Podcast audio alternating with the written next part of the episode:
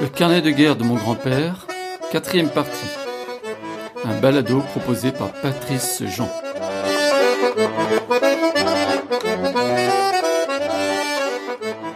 Entre-temps, le 8 juin, il fut prélevé 8 sur le nombre des derniers arrivés pour aller travailler ailleurs dans une briquerie. Je ne fus pas désigné, mais mon tour de sortie ne devait guère tarder. Ainsi s'achève le petit résumé de ma guerre de 1939 à 1940 et de mon temps de prisonnier, écrit par mon grand-père Joachim. On est alors en juin 1941. Il ne rentrera à la maison que quatre ans plus tard. Quelle fut sa vie de prisonnier ensuite? Nul ne le sait. Y a-t-il eu d'autres carnets que nous n'avons pas retrouvés? Impossible à dire. D'ailleurs, quand celui-ci a-t-il été réellement écrit? Pendant sa captivité ou après son retour? En tout cas, Joachim avait pris des notes incroyablement précises, au jour le jour, pour pouvoir écrire ce carnet. La rédaction euh, s'arrête brusquement alors qu'il reste euh, cinq pages blanches sur son carnet. Donc s'il n'a pas continué à écrire, ce n'est pas par manque de papier apparemment, puisqu'il y avait encore cinq pages. Alors pourquoi il a-t-il arrêté d'écrire? C'est difficile. Euh, bon, mon hypothèse, c'est qu'il ne devait plus avoir de quoi écrire, c'est pour ça qu'il a arrêté. Est-ce que c'est parce qu'il n'y avait plus d'encre? Parce qu'après, il a pris un crayon mine pour terminer euh, les, cinq, six pages euh, qu'il a écrites, les dernières, sont écrites donc euh, avec des un crayon mine, et puis ça s'arrête brusquement à la, euh, en haut d'une page. Bon, je pense qu'il ne devait plus avoir d'encre et non plus euh, pas de mine non plus, puisqu'elle était peut-être usée. Et puisque et puis à l'époque, comment il n'y avait pas encore de crayon bille, et on ne trouvait pas des crayons partout, il, surtout quand il était prisonnier.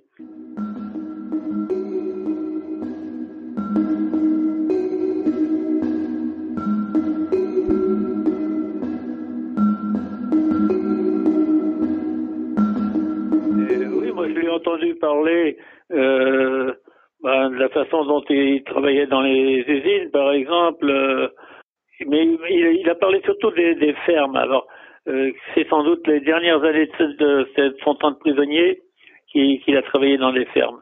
Par exemple, il donnait des faits comme quoi ils avaient quelquefois pas assez à manger et quand ils arrachaient des pommes de terre, et ben, ils il s'arrangeaient pour faire un petit tas et puis les recouvrir de terre, mettre un, un bâton à côté pour, comme repère, et le soir, ils, ils revenaient, les, ils revenaient les, les, chercher pour les cuire dans, sur leur poêle dans, dans leur chambre, quoi. Ils ont dû également parler d'un fait qu'il a, enfin, qui avait été témoin. Il devait être dans un moment donné, là, je sais pas quel moment, dans une usine de métallurgie. Or, ces usines-là étaient toutes réquisitionnées en règle générale pour faire de l'armement parlais d'un gars quoi, qui voulant pas travailler pour les Allemands, pour faire de l'armement, s'était fait bouillanter le pied sur une chaise. Alors il a été apparu six mois en train de misérer avec ça pour pas travailler. Il y a beaucoup d'autres faits qui sont dans son carnet qu'on aurait pu l'interroger et demander des explications s'il avait su, mais bon. Mais alors je trouve, oui, je trouve bizarre qu'il a jamais parlé de carnet.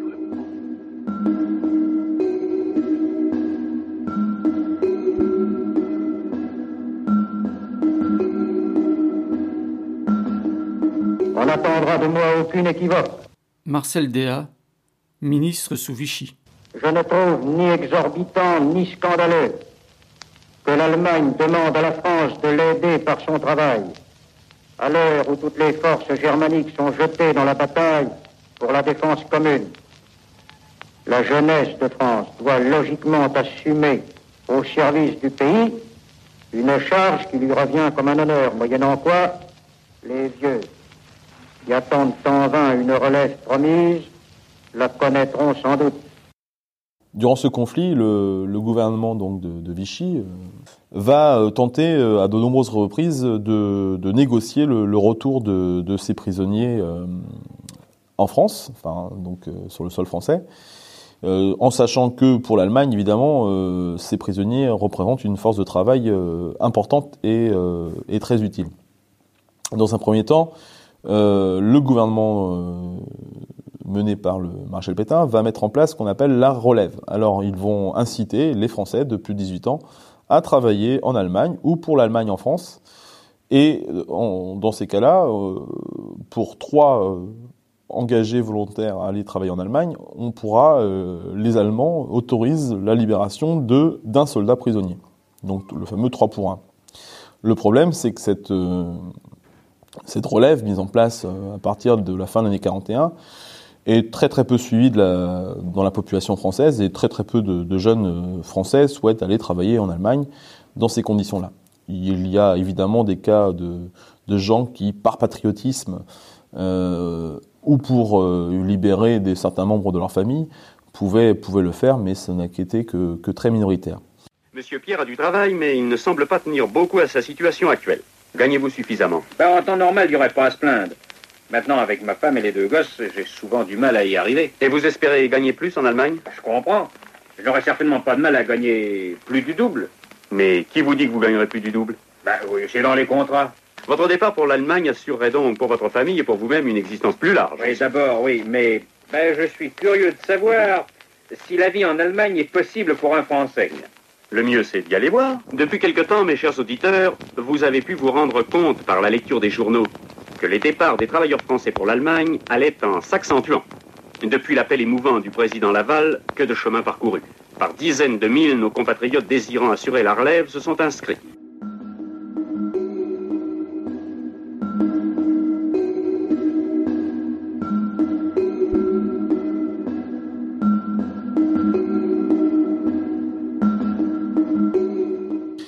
Donc face euh, à, ce, besoin de plus en plus important de, main-d'œuvre de l'Allemagne, l'Allemagne va obliger le gouvernement français de mettre en place non plus euh, une méthode incitatoire, mais une méthode plutôt obligatoire, le fameux STO, le service du travail obligatoire, pour tous les jeunes garçons de plus de 18 ans, l'obligation de travailler pour l'Allemagne.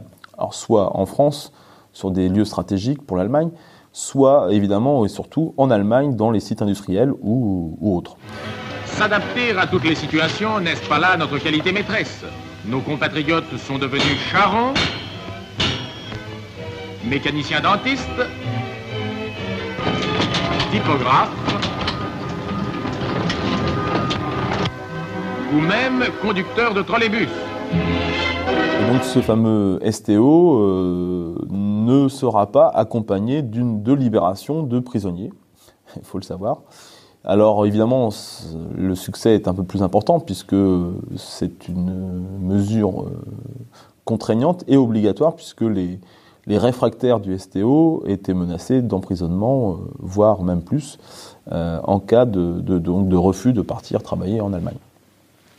Ce qui explique aussi que euh, cette mise en place du STO à partir de 43 fait gonfler les rangs de la résistance, puisque bon nombre de, jeunes euh, français ne, souhaitaient pas partir d'Allemagne, et donc du coup le seul moyen pour eux de, rester en France, c'était de se cacher, et donc de rejoindre euh, les différents maquis de la région où ils habitaient.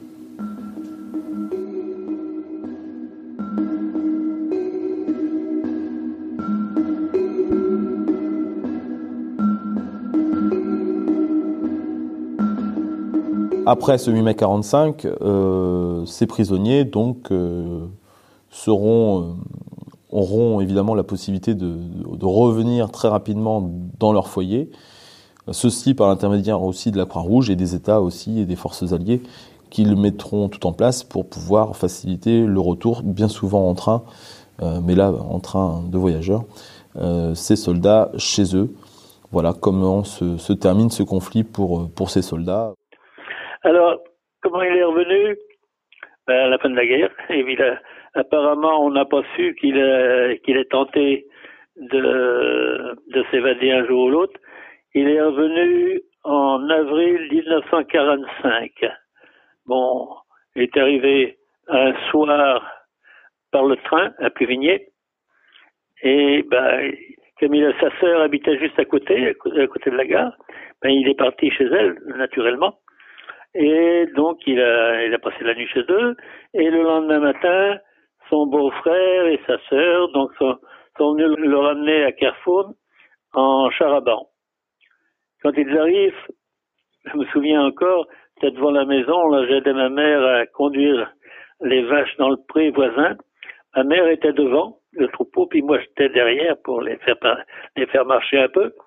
Et puis, euh, ben, le charaban arrive dans la côte, et ma tante m'appelle, et ton papa est arrivé.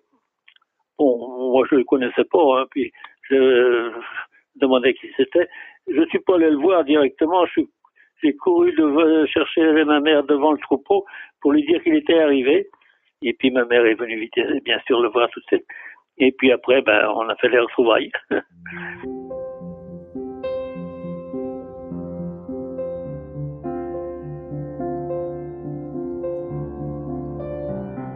Alors j'avais 7 ans. Je commençais juste à aller à l'école, car j'avais une santé fragile, et puis on était quand même à 5 km de Pluvigné.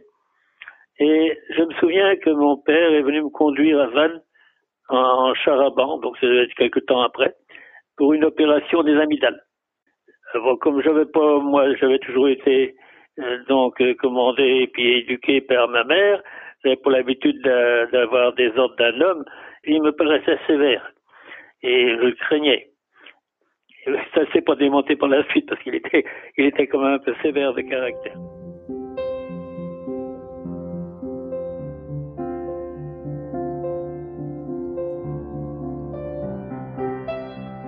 qui s'intéressait beaucoup à ma scolarité, c'est ma mère euh, qui s'en occupait. Et jamais il m'a demandé des renseignements sur ce que je faisais à l'école ou je sais, il regardait peut-être les notes, je ne sais pas. Il laissait ma mère s'occuper de ça. Lui, il travaillait au champ. Et puis c'était du matin au soir. Euh, après avoir soigné les bêtes le matin d'ailleurs. Et il prenait jamais de jour de repos, sauf le dimanche où il allait à la messe tout le temps en vélo. Il avait une idée fixe, sans doute, c'était de moderniser la ferme. Il y avait un ouvrier agricole qui s'appelait Julien, qui a passé presque toute sa vie à la ferme, parce qu'il est d'abord été chez la grand-mère, et il est resté là après, et il a fini toute sa vie là-dedans. Euh, donc, avec cet ouvrier, il a agrandi tous les champs qui pouvaient l'être, en démolissant des gros murs de terre et de pierre, après avoir abattu les arbres, bien sûr. Et puis, il fallait les débiter les arbres. Donc c'était avec un gros harpon à tous les deux, qui je me souviens encore, tous les deux en train de, de manœuvrer cet harpon pour euh, scier les grosses bûches. Ben, Qu'est-ce qu'il fallait faire ça maintenant? C'était un boulot de forçat presque quoi, de faire, faire ça.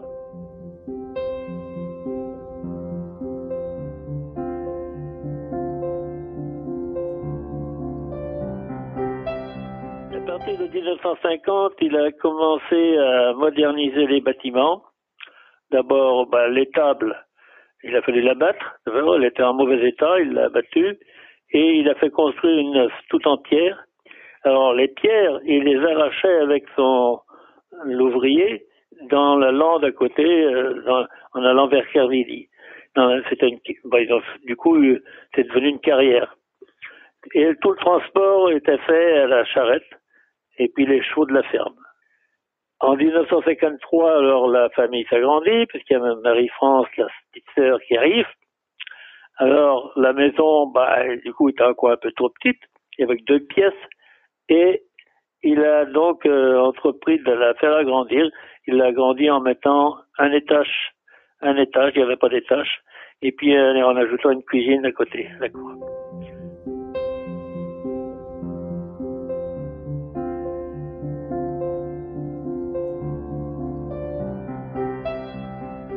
Et en 1951, il a acheté une fourgonnette Renault, parce qu'il y avait que les chevaux pour, et le char pour se déplacer.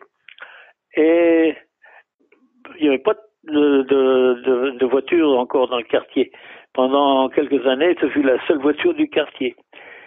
Alors comme il n'avait pas de permis, bien sûr, à l'époque, il n'y avait pas d'auto-école non plus, parce que c'était pas obligatoire. Un copain lui a donné des cours, c'était autorisé encore à travers les, les petites routes du quartier.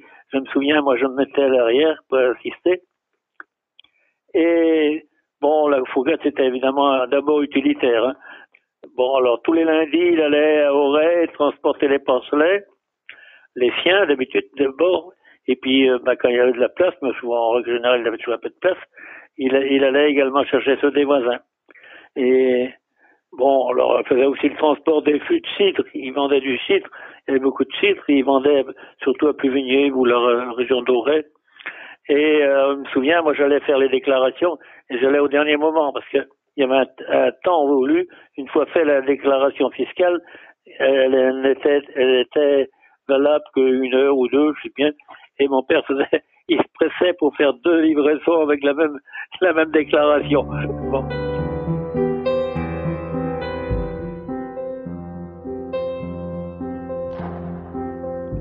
Alors, il n'y avait pas non plus d'électricité à la ferme.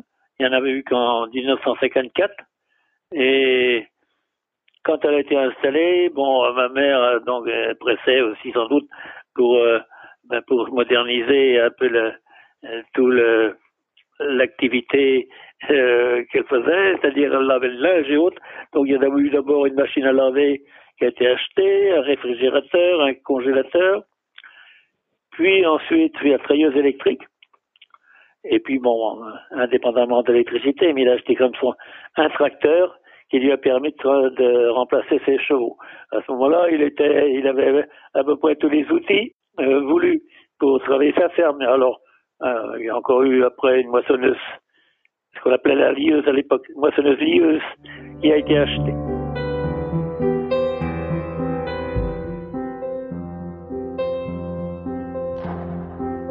Politique a toujours intéressé. Politique nationale, bien sûr, mais euh, aussi la politique euh, locale. La commune, à ce moment-là, était dirigée, je, crois jusqu'à la fin de la guerre, par un maire euh, qu'on appelait le comte de Saint-Georges et qui possédait une bonne partie des fermes de la région, en particulier dans la commune de Camor et une partie de Puvigné. Alors, bon, en règle générale, c'était ces grands personnages n'étaient pas bien vus du, du, peuple. Et euh, ben, mon père s'est mis avec euh, sur une liste aux élections municipales avec un oncle et ils ont remporté les élections. Et il est resté conseiller municipal après pendant 22 ans. Alors les plus gros travaux à faire dans la commune pendant pas mal d'années, ça fait l'électrification toute la campagne, le service d'eau et, l'assainissement. Et puis les, routes, évidemment, pour aller à toutes les fermes.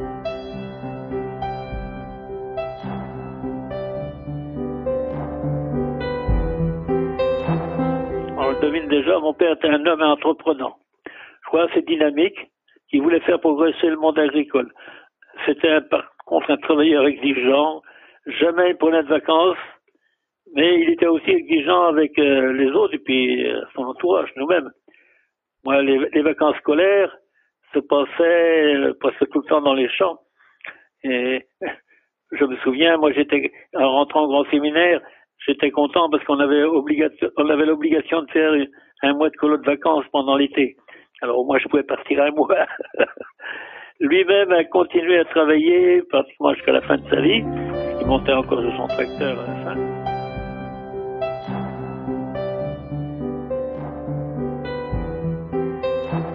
Il était, je sais pas comment le définir, assez traditionnel sur beaucoup de choses.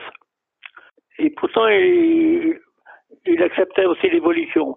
Par exemple, quand je quand j'ai décidé moi d'aller de, de quitter bon pour aller à l'usine pour y travailler. Joël, ordonné prêtre en 1966, est devenu prêtre ouvrier en 1972. Et comment il va prendre ça? Alors je lui dis quoi. Ben, j'étais étonné de la réaction. D'abord, il me dit, mais c'est interdit. Il me dit, ah bon? Euh, Oui, c'était interdit en 54. qui connaissait hmm. ce, fait d'histoire, euh, ça m'avait beaucoup étonné. Je sais pas si on en a parlé beaucoup à Pluvigné. Alors, euh, ben, je lui dis, ça a été interdit, oui, d'accord, en 54, mais le concile a eu lieu depuis, hein, donc en 62, et depuis le concile, maintenant, c'est à nouveau autorisé. Et il m'a, répondu, bon, ben d'accord, c'est, c'est, normal que tu gagnes ta croûte comme tout le monde. C'est cet aspect-là qui le préoccupait, lui, que, que je gagne ma croûte et non pas vivre de, de, de charité ou de don, quoi.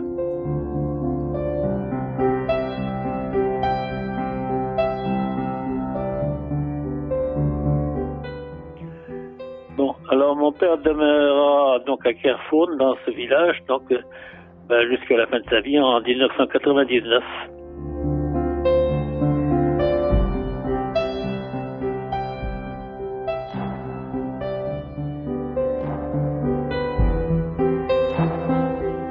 conclure, je voudrais quand même préciser qu'à la fin de la guerre, ces prisonniers ont vraiment souffert d'une image euh, négative auprès de l'opinion publique.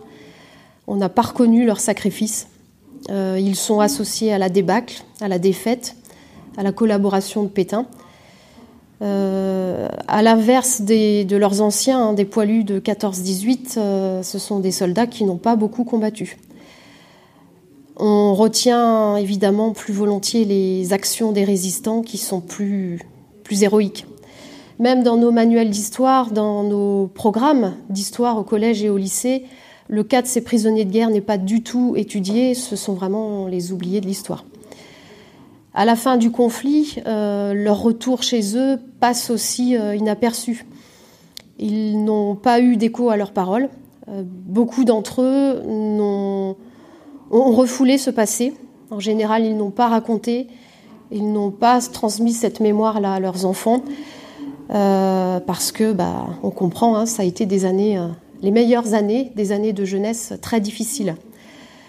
Donc il nous reste les archives militaires et il nous reste euh, les archives familiales qui sont nombreuses, comme le carnet de Joachim, hein, euh, ces, écrits, ces lettres qui sont restées dormir dans les tiroirs et que l'on redécouvre aujourd'hui euh, pour ne pas oublier.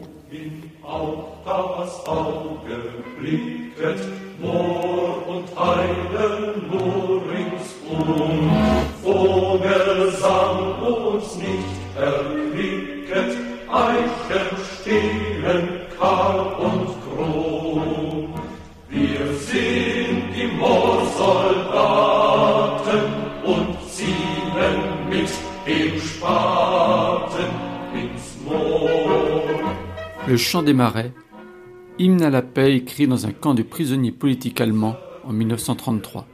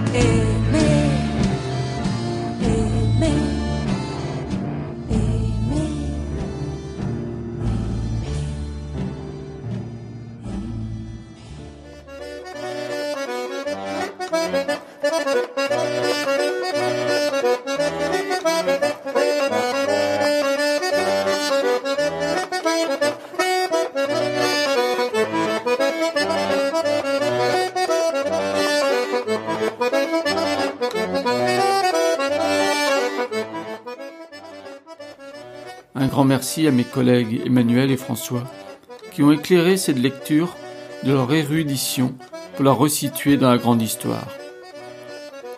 Merci à Joël pour cette biographie de son père qui a permis de situer ces années de guerre et de captivité dans le parcours d'une vie. Merci à Judicaël d'avoir prêté sa voix à son arrière-grand-père dans ce projet de balado qui aura réuni quatre générations. Et merci bien sûr à Pépé Carfon, Joachim, de nous avoir laissé ce témoignage si utile pour mieux comprendre cette sombre période de notre histoire récente.